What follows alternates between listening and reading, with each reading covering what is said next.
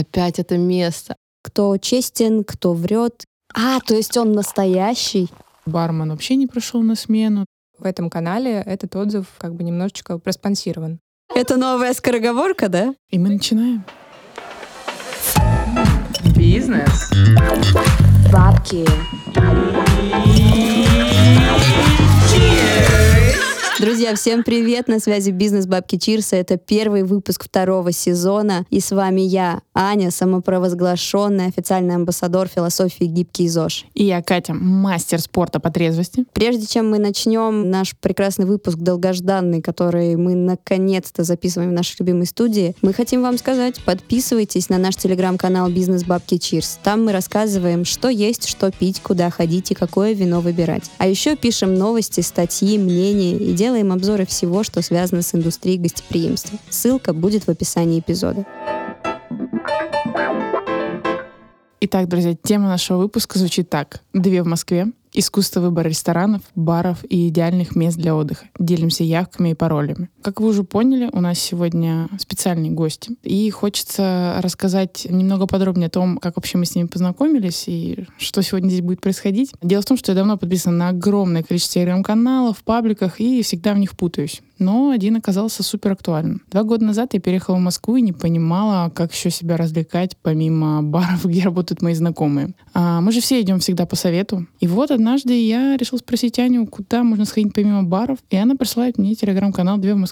Вопрос, что я вижу? Дайджест мест на неделю, живо написанный текст, который интересно читать. При этом здесь пишут еще и про культурные мероприятия. Я, конечно же, подписалась, а сейчас мне уже не верится, что эти прекрасные девушки сидят перед нами. И мы тоже хотим, чтобы вы с ними познакомились поближе, поэтому сейчас они расскажут о себе. Всем привет! Меня зовут Олеся Шульгина, а мне 30 лет. Я не реализовавшийся архитектор, реализовавшийся графический дизайнер, винный сомелье с 5-летним опытом и в данный момент владелец, автор, главный редактор нашего телеграм-канала «Две в Москве». Как я уже сказала, я училась на архитектора, но, к сожалению или к счастью, ни дня не работала, а меня увлекла работа в ресторанной индустрии, в которой я проработала в общей сложности около 10 лет. Параллельно я получала образование графического дизайнера, несколько лет работала в дизайн-студии в качестве дизайнера и администратора. На данный момент большее количество времени я посвящаю нашему телеграм-каналу «Две в Москве». А еще занимаюсь копирайтингом для проекта, который развивает туризм на Кольском полуострове. Ничего себе! Как решила создать телеграм-канал? На этот вопрос мы должны отвечать вместе. Вообще решила телеграм-канал создать Рита, а не я. Да, у меня шило в одном месте, и однажды я просто подумала, что у нас так много времени с Олесей, которое мы можем реализовать. И мы, сидя в парке, обсуждали тему досуга. На секундочку, много времени. Я тогда работала в Музее современного искусства «Гараж», а Рита работала в крупной консалтинговой компании. Ну, это при желании.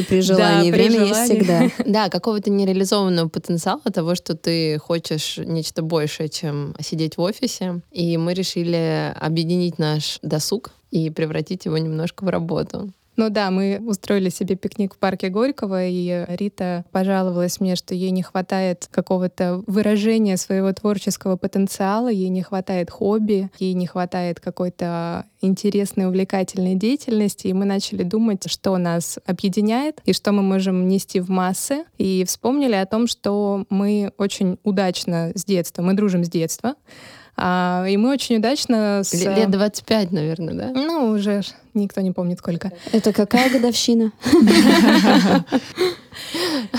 Да, и мы решили, что... Бриллиантовая. Мы должны найти что-то, что нас объединяет, и этим стал досуг, потому что мы с детства умели развлекаться в Москве, как-то так мы находили друг для друга... И для друзей, они постоянно спрашивали. Интересные места, мероприятия, да. Выкладывали их в свои соцсети, и нам друзья постоянно писали ощущение, что вы никогда не работаете и только делаете, что тусуетесь, где вы все это находите, как вы все это организовываете, и мы мы решили просто вывести это в отдельный блог. Ну, занять нишу. Да, Рита придумала, что это будет телеграм-канал, в котором мы будем делиться своими как раз наработками, открытиями, лайфхаками о том, как мы отдыхаем в Москве, как мы выбираем интересные места, как ходить туда, где тусуются интеллектуальные, красивые, модные ребята, а не просто огромное количество мест в Москве, которых есть, и которые просто тратят ваше время и пытаются на вас заработать. Вот. Мы создали телеграм-канал. Вот. Я никогда не думала, что наш телеграм-канал принесет нам деньги. Честно. Вот это действительно честно.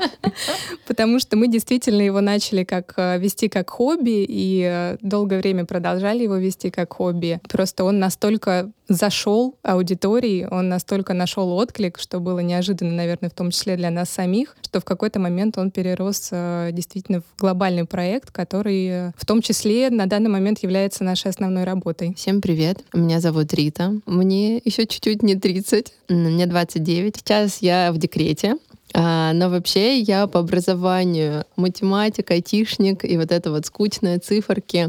И вообще далека была от телеграм-канала, когда мы с Олесей начинали. Я сейчас работаю в отделе контент-маркетинга Тиньков и занимаюсь разными классными спецпроектами. Но, как я сказала ранее, сейчас я в декрете и полностью реализовываю свой потенциал, свои менеджерские скиллы уже в нашем с Олесей телеграм-канале.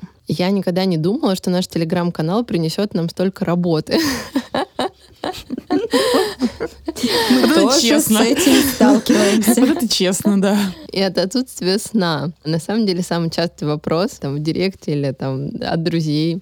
Ой, классно, вы там везде куда-то ходите, это так здорово. Но на самом деле такая большая работа стоит за этим. И такая огромная изнанка, которая зачастую не видно обывателю, не видно читателю. Хочется прям крикнуть иногда.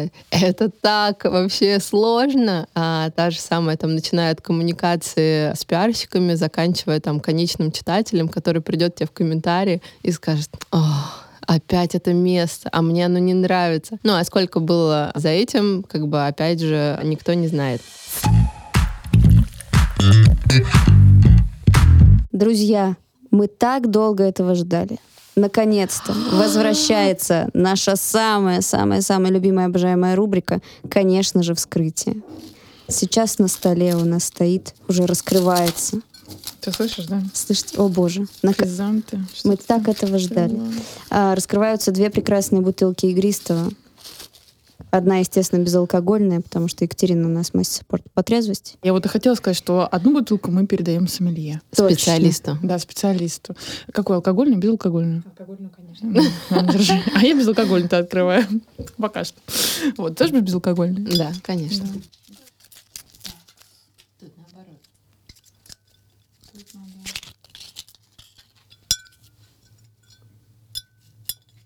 Такие звуки напоминают мне Новый год.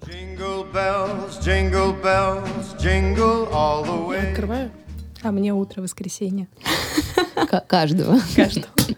О.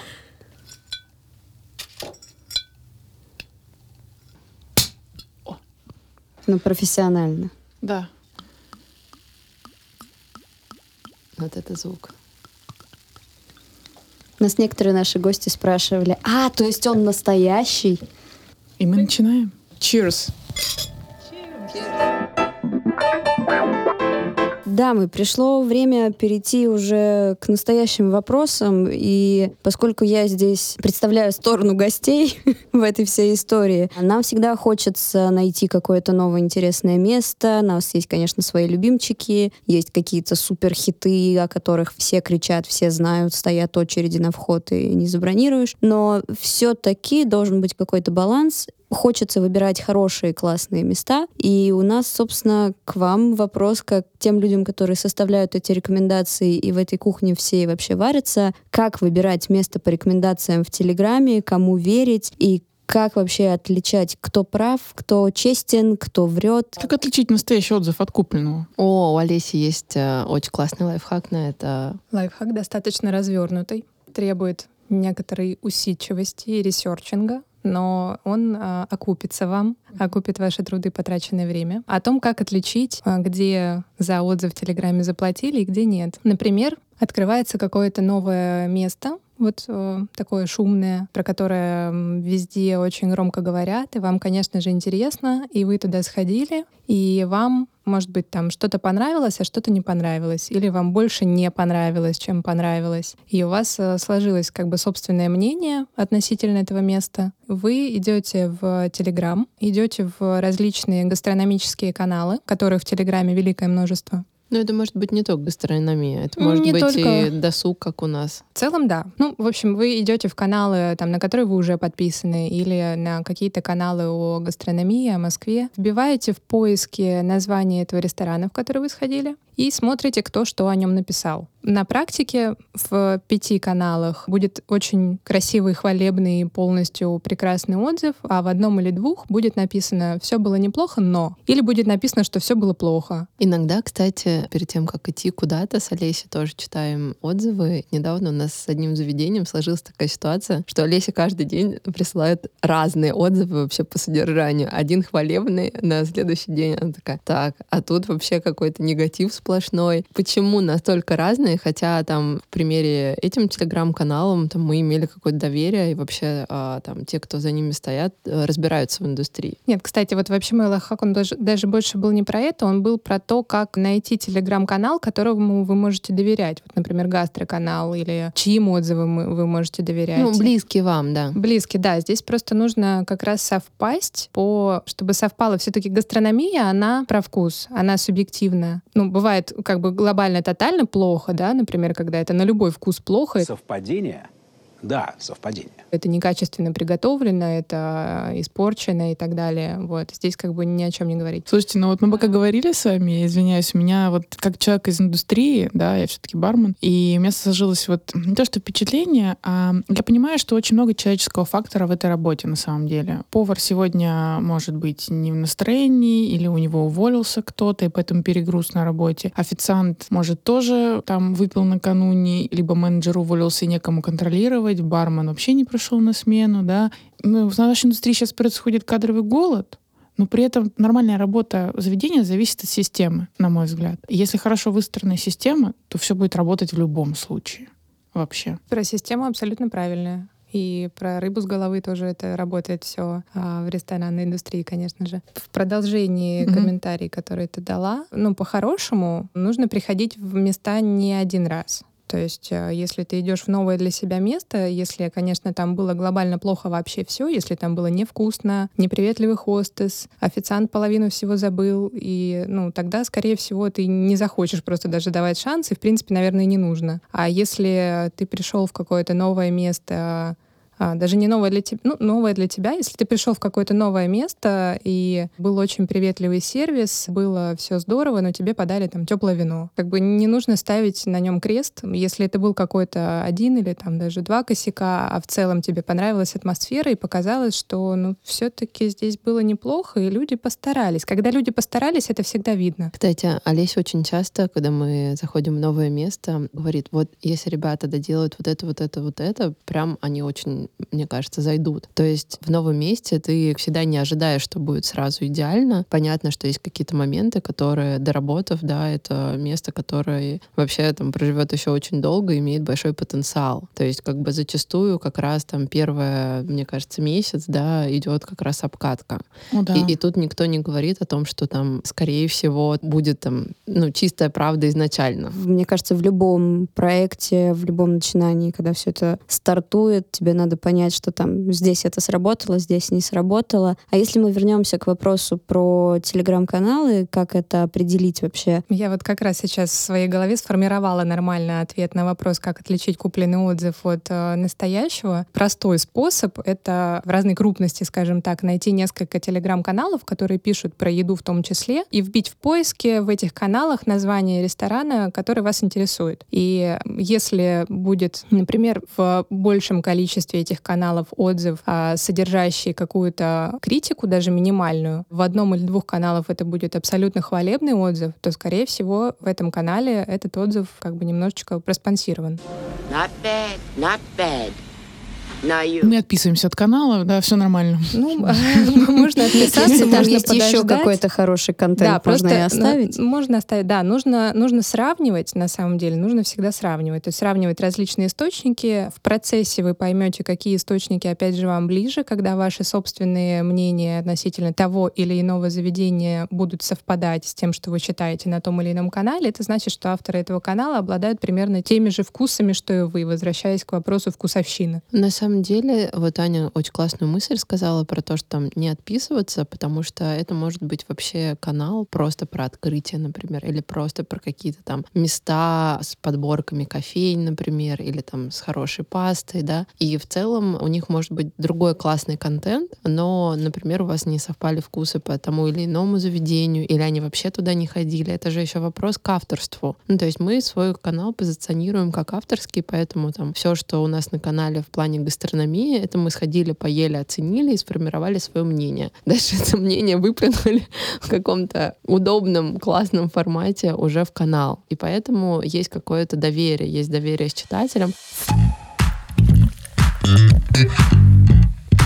Слушайте, а вы вот сказали про честный отзыв, и это абсолютно правильно, особенно когда вы работаете на большую аудиторию. Даже, знаете, аудитория 50 человек, все-таки, мне кажется, она уже достаточная. Ну, скорее всего, это еще твои друзья из телефонной книжки первые подписавшиеся. Но я имею в виду, что даже там 50 человек, которые следят за твоим мнением, это все-таки уже люди, перед которыми несешь ответственность в той или иной степени. А сейчас, понятно, вы уже такие классные мастодонты, которые имеют право вообще на свое мнение. Лидеры мнений, да. Лидеры мнений, очень страшные слова. Ну, вот это вот все там далее вот через запятую. Вот. Вы когда начинали, и все-таки, да, вы интеллигентные, умные девушки, для которых скромность — это естественная черта, которая вас только красит. На самом деле вам аплодисменты за отсутствие какой-то звездной болезни. Вы когда только начинали, понятное дело, что как бы здесь никого как будто не обидеть, и та-та-та.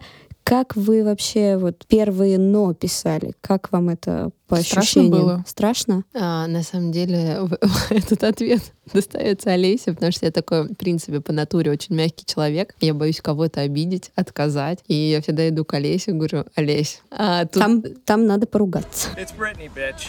Да. Вперед. И она говорит: так, давай разберем, все ли было реально плохо, да? Что мы можем, в принципе, написать об этом заведении и будет полезно. И тут мы по полочкам разбираем. В этом плане у нас очень такой диалог. Диалог может быть жарким, потому что у нас, как с Олесей, очень разные вкусы и вообще разные предпочтения, начиная там от кофе, заканчивая от напитков. Я все время говорю: принесите мне сладкое вино. Олеся говорит: нельзя говорить сладкое вино.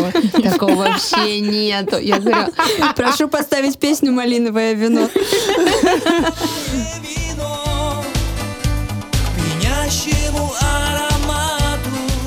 И со временем, она меня воспитала. Я теперь правильно говорю: принесите мне... Гиверстраминер.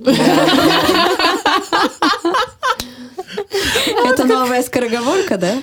Вот она, культура потребления. Мы мало кому отказывали, да, у тебя же есть опция не писать «но». Нет, тут вопрос не в отказах, Нет, вопрос в честности. В честности отзыва, да. Ну, у нас политика такая, там, даже если нас пригласили, и заведение было действительно плохо, не как вот там повар не выспался или у официанта болит голова, а было плохо прям вот практически по всем параметрам. Мы честно говорим, что мы не будем о нем писать. А какие параметры? Основные параметры у тебя: вкус еды, вкус напитков, как бы время отдачи, внимание, которое тебе уделяет сервис, как бы и так далее. А если, глобально по большим количествам пунктов все было плохо, мы честно говорим, что мы не будем об этом писать и даем личную обратную связь, как бы в это заведение, что вам нужно работать над этим и вообще на всем. Бывает, как бы, если, как мы сказали, да, заведение в целом хорошее, имеет потенциал, но были некоторые косяки, мы как бы даем личную, опять же, же обратную связь. На канал мы пишем в основном, зачем стоит прийти в это заведение действительно. То есть, например, там был не самая быстрая отдача блюд, например, да, или не самый улыбчивый сервис, но там был потрясающий чизкейк, просто лучший в Москве. Мы напишем, есть вот такое заведение, и в нем потрясающий чизкейк. Либо, если нам хочется указать на какое-то, опять же, но, мы сделаем это не таким образом, что вот все было хорошо, но вот это было очень плохо, а мы напишем что-то вроде «было хорошо, но вот над этим можно было бы поработать». Или вместо вот этого лучше выберите в меню вот это. То есть вот какими-то такими вещами, чтобы не было обидно никому и чтобы было приятно читать канал. Здесь, наверное, важно отметить то, что у вас авторский подход к этому, а не коммерческий. Хотите, пожалуйста, вот наш контент, вот мы такие, хотите, к нам обращайтесь. И это относится ко всем, там, и к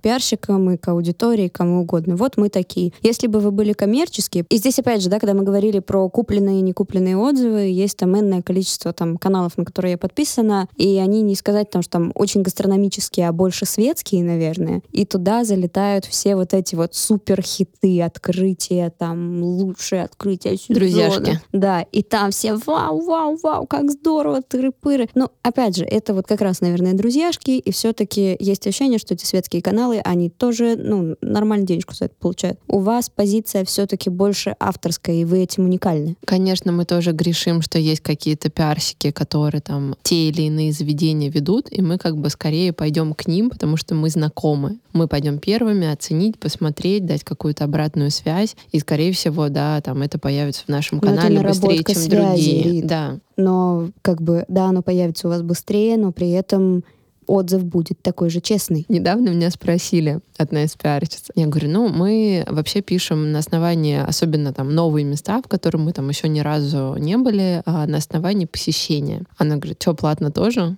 Я такая, ну, вообще-то да. Ну, нам надо сходить туда, прежде чем писать. Она такая, ну ладно. Я думала, что если платно, можно там и без посещения. Все, что нам требуется...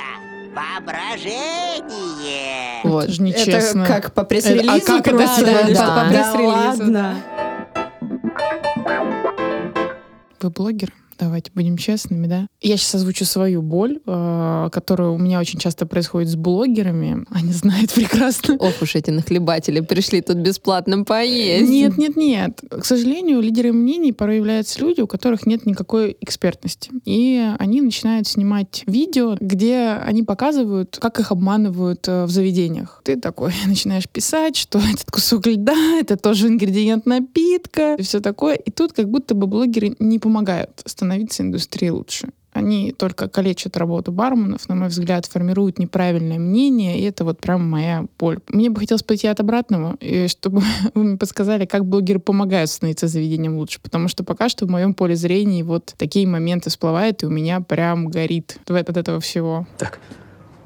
Это что такое, а? Основная коммуникация у нас, если касаемо ресторанной индустрии, потому что у нас все-таки канал про досуг, и тут коммуникация с культурными учреждениями, и с просто какими-то индивидуальными ребятами, с мастер-классами, с велопрогулками и экскурсиями. В общем, очень большой диапазон. То вообще работа с гастропиарщиками — это отдельная просто книга, которая может быть написана. Пиарщик пиарщику рознь, потому что бывают супердушки такие, очень милые, классные, с очень индивидуальным подходом. Это когда ты не бросил пресс-релиз в блогера и просто даже не написал там «Привет, Рита и Олеся». А это просто какая-то уникальная история про то, что там девочки, вот, я знаю, вы там любите или там вам хотелось бы вот так вот. А до пиарщиков, которые я называю, хочется просто сразу там 10 постов написать, почку продать, ты еще что-то должен. А желательно 2. Да. Хотя ты еще не был у этого пиарщика. Это просто акулы. И в основном эта коммуникация строится через пиарщика. От этого очень многое зависит. Насколько пиарщик вообще запрашивает эту обратную связь, да? Насколько она важна заведению. Потому что недавно мы были с Олесей в заведении, и она мне накатала такой отзыв. И она говорит, если там девушка будет спрашивать, то вот моя обратная связь. И я потом Олесе так разочарованно говорю, она даже не спросила. И в целом это так и работает. То есть можно заведению помогать становиться лучше. Это так работает через блогеров в том числе. числе, если вот есть этот коннект. И этот коннект даже начинается от работы в зале, да, это может быть официант, это может быть менеджер, который подойдет к тебе и спросит, все ли вам понравилось. И это может быть не просто какая-то вежливость банальная, да, это вот прям до деталей раскладывания там того, что, возможно, нам не понравилось. Или наоборот, если это понравилось, то это какое-то там живое обсуждение. И вот с этого начинается обратная связь. Был недавно вот интересный кейс как раз на тему того, как блогеры могут делать заведение лучше. Я была на дегустации по приглашению от одной из пиарщиц в заведение, и во время дегустации я попросила себе бокал игристого. А бокал игристого заведение не дешевое, и вино там начинается от 1000 рублей за бокал, и это игристое, там какой-то креман, он стоил там тоже 1500 примерно за бокал. И мне его принесли в очень плохом, дешевом флюте, вот как в Ашане за 100 рублей. Вот знаете, вот это вот... Контракт с ними просто.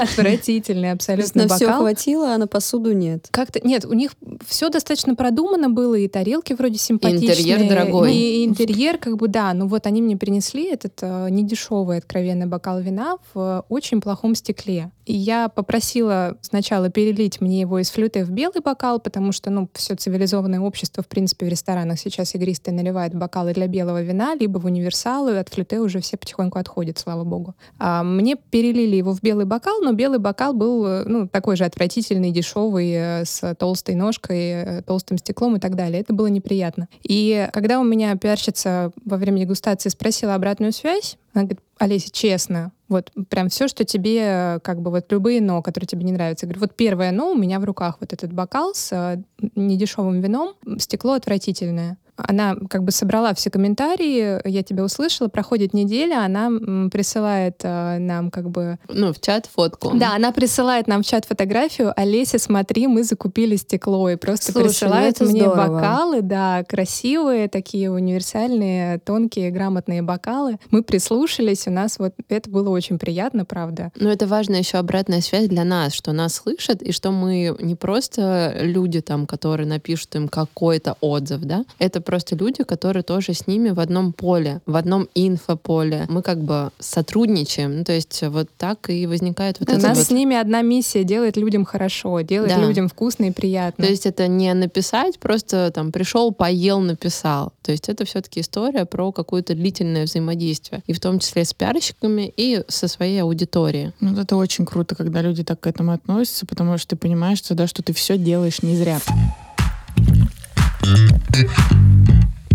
Слушайте, ну а насколько часто на самом деле бывают истории, когда вот действительно таким образом прислушиваются? Может быть, не такие яркие, когда там, да, девчонки, мы сделали, как вы сказали, но когда, допустим, вы пришли, дали обратную связь, поняли, что помимо вас были еще кто-то, а потом вы приходите спустя месяц, там, полтора, и понимаете, что а то здесь действительно изменилось в лучшую сторону, и не исключено, что ваши комментарии тоже были учтены. Бывает довольно часто, но зачастую еще это все зависит от того, насколько часто даже пиарщики у одного заведения меняются. Если это какой-то постоянный пиарщик у одного заведения, который с ним работает давно, вот там недавно мы ездили на дикие ужины с одним рестораном, и там пиарщица с ними там со дня почти основания ресторана. Она знает всю историю, как менялось меню, всех там шеф-поваров, все-все-все моменты. И тут как бы эта история как раз про то, что этот человек явно там заинтересован не просто там тут потусить, да, а улучшить эту всю историю. Давай вот прям 3 пункта ваших рекомендаций, которые вы бы дали пиарщикам. Первое, ну понятно, даже пункт 0 — обращаться по имени. Это типа еще... зеро просто. Да. Это база. Это база, да. Еще 3. Нет, тут даже пункт 0 — это обращаться, не только, наверное, обращаться по имени, а все-таки писать личное сообщение, адресованное конкретному человеку. Да нет, ну как бы это может быть и обезличено, но когда ты понимаешь, о чем пишут. Ну то есть бывает, просто пиарщики даже не понимают, о чем пишут в канале. Просто закидывают везде. Хочется какой-то хотя бы, да, может быть и обезличенный, но... Ну, это, получается, пункт 0 мы сказали, да. А пункт 1... 0.1. 0.1. Пиарщик должен понимать, куда он пишет. Да. Прочитать хотя бы последние 3 поста на канале, на которые он пишет, чтобы понять, туда он вообще пришел или нет. Я вам по секрету скажу, мы каждый раз, когда мы записываемся, мы готовимся, мы читаем все статьи, которые писали люди. Ну, чтобы не повторяться. Но это, разумная журналистская работа. Это уровень журналиста, потому что так это и работает. К сожалению, пиарщики не журналисты, ну, точнее, не все. Кстати, базы у них нет. У нас есть замечательная пиарщица, может быть, она нас слушает. Лиза, привет. Она вообще закончила МГУ, факультет журналистики, и она просто пишет великолепные пресс-релизы, мне кажется, их просто зачитаешься. Этому в МГУ только и учат на журналистике. Ну да ладно. Я, как выпускница высшей школы экономики, не могла этого не сказать. Так, пункт 2. Знать про свою кухню, зачем ты отправляешь, да, что ты отправляешь. Возможно, это будут какие-то ссылки из меню. Вот недавно пиарщица с нами работала удаленно, то есть она на месте не встречала нас и не знакомилась с меню. Она прислала вплоть до ингредиентов, из чего состоит блюдо. Круто. Это уровень. Ну, то есть я считаю, что чем больше ты погружен во внутреннюю кухню, да, начиная там, например, от обслуживания, заканчивая тем, что у тебя на столе, тем более будет личный подход. Запрашивать обратную связь. Да, третье — это просто общаться. Общаться можно вообще формально, неформально. Это любой какой-то стиль, который тебе близок. Но это общение надо выстраивать. То есть не просто вкинуть информацию и уйти потом, а в целом построить какой-то диалог. Ну, быть вежливым, дружелюбным — это база как-то любой коммуникации, казалось бы, да, из которой вы хотите извлечь обоюдную выгоду, но, к сожалению, это понимают далеко не все. Да, и быть готовым к отказу, потому что отказы тоже имеют место быть. Ну, это тоже часть коммуникации. Нет, тоже ответ. Слушайте, давайте мы немножко откатимся назад к тому моменту, когда мы говорили, официант уволился, у повара плохое настроение или еще что-то. Все-таки вот там буквально недавно была новость про то, что там сделали какую-то очередную байду, которая там у тебя на кухне стоит, смешивает тебе коктейли, и вот там такой у тебя волшебный бартендер дома, и все, бартендеры больше не нужны. Катя, у тебя больше нет работы. Сейчас, ага. Ну, слушайте, мы же все, да, идем в заведение за сервисом, ровно точно так же из-за доставки, вот, да, не умерли сами рестораны, все битком. Собственно, здесь вопрос в чем? Я, например, да, как человек-гость, особенно когда приходишь в хорошее место, и там действительно классный персонал, ты очаровываешься, ты сидишь с открытым ртом, ты уже влюбилась в этого официанта, уже так, лишь бы на чеке было его имя, там, ну, короче. Том, я найду его в Нельзяграме. Ну да, но это уже мои больные фантазии, если что, да, 926. Вот. И, ну, понятно, что там, да, я там, иногда мы бываем очарованы сервисом, и все здорово. Иногда как раз сервис бывает с вопросами. С вашей точки зрения, на что в сервисе нужно, вот, нельзя это пропустить, и каким бы там кто очаровательным не был, или там еще что-то, на что обязательно в сервисе нужно обратить внимание, чтобы сложить свое впечатление о месте. Чтобы вы рекомендовали это место после этого сервиса. Сервис должен быть заинтересованным. То есть общее твое ощущение должно быть таким, что тебя тут ждали. Что тебя тут ждали, и люди, и человек, который с тобой работает непосредственно, заинтересован в том, чтобы ты хорошо провел время.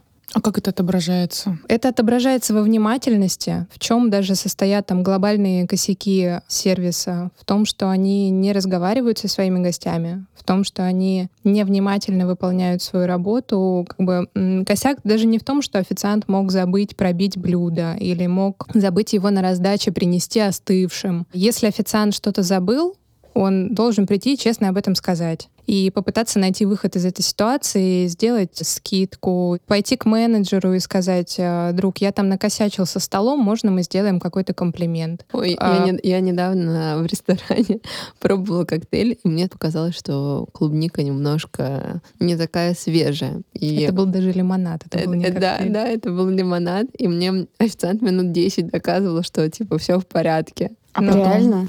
Реально, да. Но сначала официант сказал, что все в порядке. Да. Ну, потом как бы они позвали менеджера, и менеджер пришел, сказал, что там добавляется кордиал, который делается из... Я знаю это слово, да, давай. Я тоже теперь знаю. Первый сезон послушайте, поймете. Да, который делается из... Ферментация? Да, спасибо. Угу. То есть, который делается из ферментированной клубники, которая может давать оттенок вот этой вот чуть-чуть... Лакта. подпорченности, да. И, в общем, я ушла с ощущением того, что им что-то должна. Нет, но как бы при всем при этом, хорошо, вы объяснили, почему так, но лимонад мне не нравится. Ну да. Ну что вам стоит забрать, переделать лимонад? Это же, у него себестоимость 50 рублей максимум. У вас же самоцель сделать так, чтобы гостю было приятно, чтобы он ушел с хорошим впечатлением, а не с впечатлением того, что он как бы давился лимонадом, который ему было невкусно, и заплатил за него. И мы еще доказали, что ему надо пить. Да. Можно, но я просто в таких случаях делаю так, что я предупреждаю гостя о том, что он почувствует. Потому что есть один пример, который на лекции читали с ресторана «Мишлен», что гость всегда должен быть готов к сюрпризам. То есть было блюдо, розовый сорбет оно называлось, или красный, и люди заказывали, когда ты говоришь красный сорбет, ты ожидаешь что-то ягодное. А это то ли селедка под шубой была, то ли что, да, это была молекулярная кухня. Селедочки захотелось. Да, я тоже. С сухариками. Да, и гости отказывались от этого блюда, но как только его назвали эксперимент номер 537, то есть человек представляет, что это эксперимент, что он пробует что-то новое, они не отказывались от него, и ты всегда должен подводить гостя к тому, что он должен знать, что он пробует. То есть когда он заказывает клубничный лимонад, он не ожидает, что он ферментированный. Возвращаясь к вопросу о внимательности. Внимание к своим гостям. Ты знаешь, что у тебя в напитках, ты знаешь, что у тебя в еде. Ты единственный человек, который может гостю об этом донести. Разговаривать с гостями, предупреждать их, как бы проявлять заботу, а не молча носить туда-сюда. И есть люди, которые в качестве гостя зачастую могут просто не сказать, что им не нравится. Я обратила на это внимание, а, возможно, кто-то пришел, ему не понравился лимонад, и он промолчит. Mm-hmm. И это, очень частый кейс. Да, действительно, это на самом деле история, которая вырабатывается как будто. То есть либо у тебя есть какая-то внутренняя скандальность, которая извините, пожалуйста. Добрый вечер. Да, опять же, есть такие люди, я думаю, что все мы представили тип такого человека, который недоволен, в принципе, всем. А есть, адекватный, интеллигентный человек, который, вроде да, вроде нет, постарались же, сделали. И я сама долго достаточно с этим боролась, но я понимаю, что мне не нравится. Я думаю, нет, как я, что я. Но... А я теперь говорю, что это просто не мое. У меня новая фраза. Знаете, я понимаю, что эта паста — это просто не мое. Мамма мия. Мамма мия. Бомбарбия.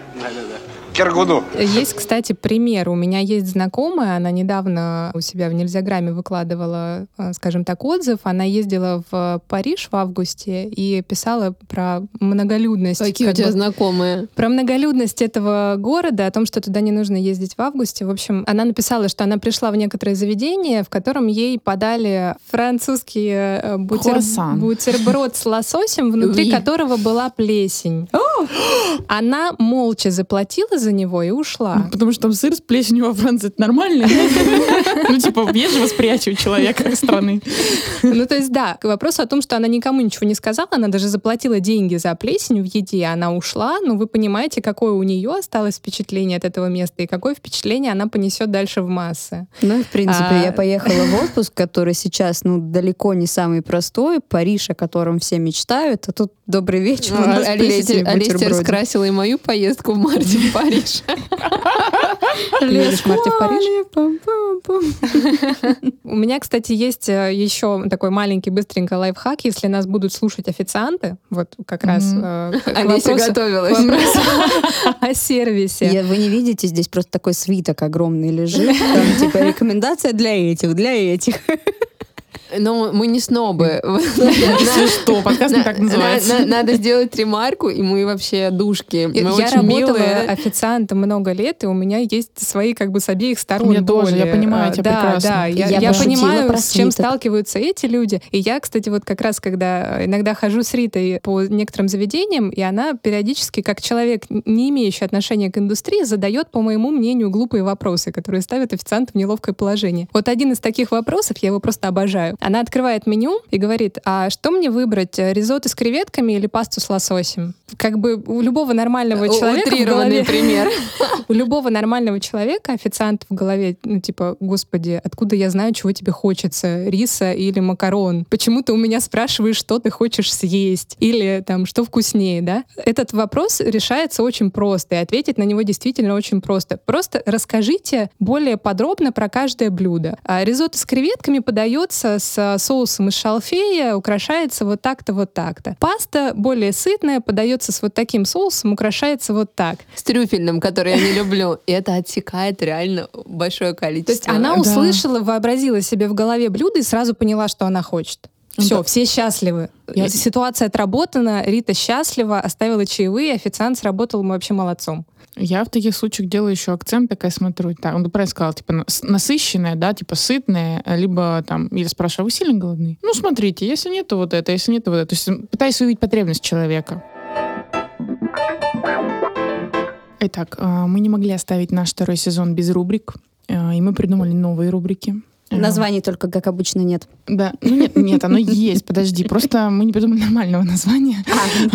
Традиции все-таки сохранили. Да, рубрика «А стоит ли оно того?». На самом деле, вы ходите в разные места, и у вас есть огромная насмотренность. И я, как человек, который работает в баре, очень часто слышу разговоры людей, о чем они говорят. И я даже себя начала называть барным маркетологом, потому что я понимаю потребности людей в этот момент. И очень часто люди обсуждают, на самом деле, вообще, сколько должен стоить напиток, блюдо, поход в заведение, поездка на Бали. И мнения всегда разные, как бы в зависимости от аудитории, от людей. И вообще они любят подискутировать на эту тему. Вы, как люди, как эксперты вообще в заведении, местах. Как вы считаете, сколько должен стоить вот среднестатистический поход в ресторан? Вот и из чего складывается эта цена? Да куча из чего может складываться цена.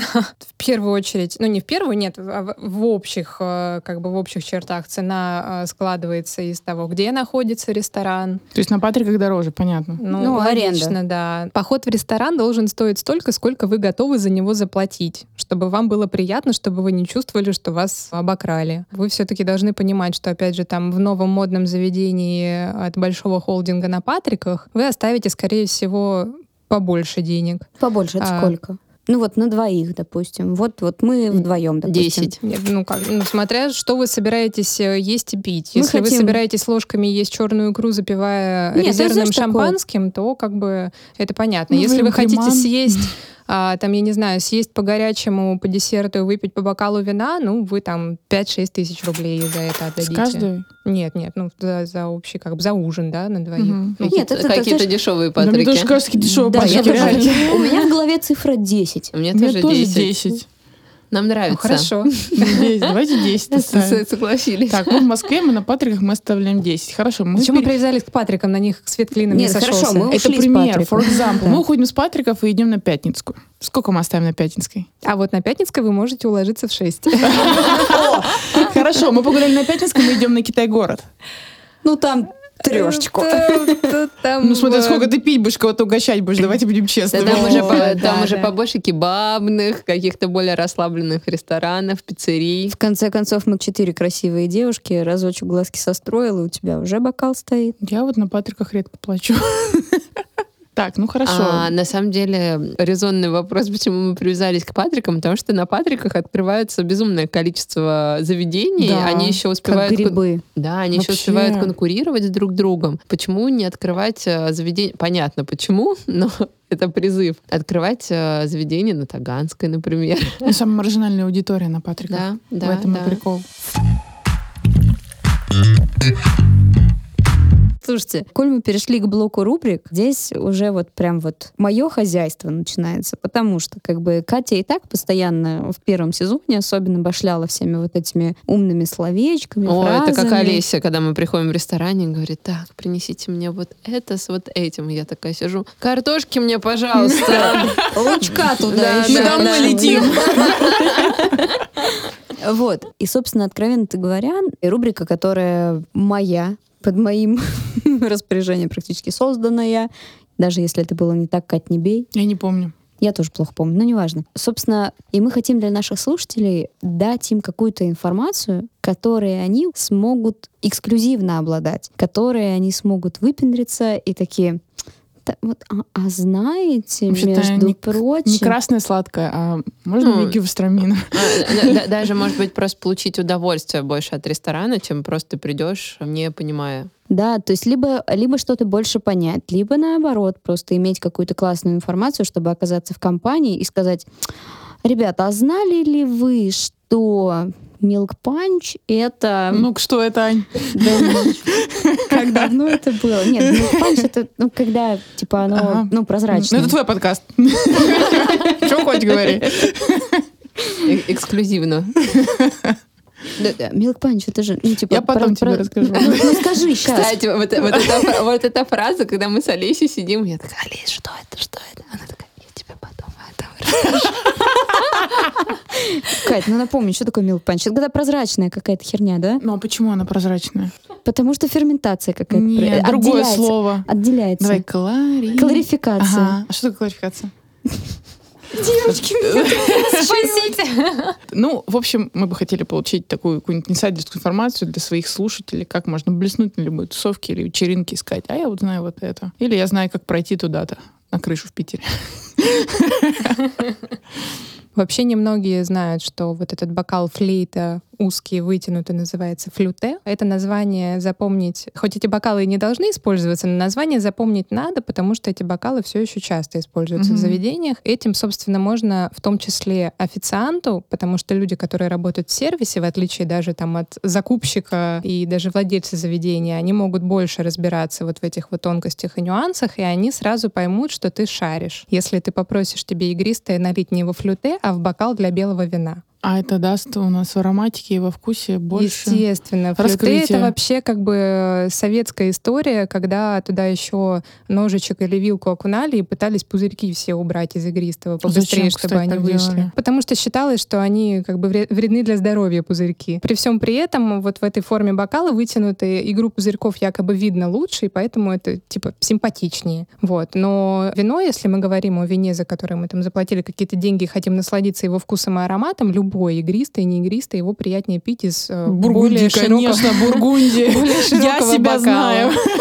Вот, это базовый пример, который касается игристого вина, да, мы вот забудьте про флюте и просите себе во всех заведениях. Вот мне не во флюте, а мне в бокал для белого вина. Вы сразу как бы вы шарите, вы молодец. Еще ну, такой банальный, я не знаю, можно сказать, один из любимых летних напитков, в том числе на Патриках, у людей, которые не всегда пьют алкоголь или по утрам, это бамбл кофе. А, я думала, хьюго сейчас будет, ну ладно. Нет, я не про коктейли, не про коктейли, я про кофе. Вот как бы кофе, чтобы там взбодриться с утра в течение дня, в жару. Обычно бамбл — это у нас эспрессо, апельсиновый фреш, и все это с небольшим количеством сиропа и со льдом. Не поверите, каждый год пробую уже на протяжении лет 4 и не могу. Прям вот вообще не могу. Но каждый год стабильно пробую, думаю, ну, может быть, в этот раз вот, хотя бы. Может попробуй... быть, ты просто не нашла свое место. Попробуй теплый. Это прикольный лайфхак для дождливого вечера, для холодного, для дождливого утра, опять же, мы же кофе пьем, да? Для холодного времени года. Даже если там его вывели из меню, но сок-то у всех есть в заведениях, да, эспрессо у всех есть в заведениях. Сделайте мне бамбл, но теплый.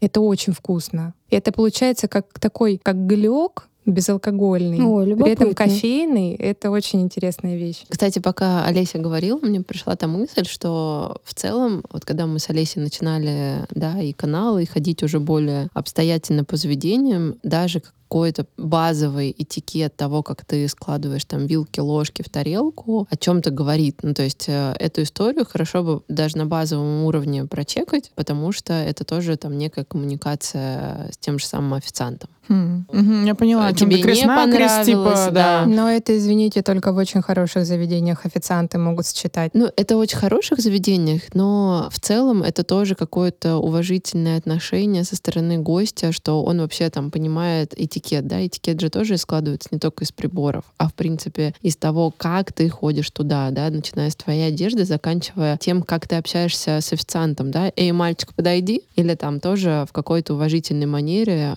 выстраивать конструктивный диалог в случае там вообще всего. С официантами нужно быть очень вежливым. Этот человек приносит тебе еду, не забывайте об этом никогда. На секундочку. Да. Кстати, вот опять же, приятно не то чтобы удивить, а как порадовать бармена, когда он готовит вам коктейль. Когда он готовит вам коктейль, особенно в высоком бокале, и вы видите, что он, ну, ему положено, он хочет, ну, пытается положить туда соломинку, скажите, не надо. Мне не нужна трубочка. Господи. Вы растрогаете любого бармена. Я отвечаю, я сразу давай. Ты замуж. Правда, если вы откажетесь от трубочки... А еще проще, может, мне сам большой кусок льда. Ты знаешь, законы физики. Какой ты молодец. Слушайте, как нет, раз правда, мы... про трубочку это та же история, что про флюты. Как бы через нее ты никогда не почувствуешь аромат и полностью не раскроешь вкус. Да. Но губы красные важнее порой бывают. На самом деле время пролетело очень быстро, но мы планомерно подошли к концу. Из первого сезона мы все-таки решили забрать с собой одну нашу очаровательную, прекрасную, невероятную лиричную рубрику, в которой мы просим наших гостей дать свое наставление. В прошлый раз мы спрашивали про индустрию, в этот раз мы будем спрашивать про гостей. И мы вас, девочки, просим дать ваше наставление гостям. Буквально пару слов. У нас с Олесей искажено немножко история про гостей, потому что сейчас это стало работой. И в последнее время я пытаюсь себя почувствовать реально гостем. Я пытаюсь расслабиться, я пытаюсь не оценивать еду, я пытаюсь не оценивать сервис, я пытаюсь просто расслабиться. И, наверное, мой совет — это пытаться, несмотря на какие-то косяки, которые вы замечаете, да, хорошо проводить время. Все-таки вы встретились зачем-то, это может быть беседа с подругой, это может быть какой-то семейный ужин. Мое наставление — это уметь расслабиться.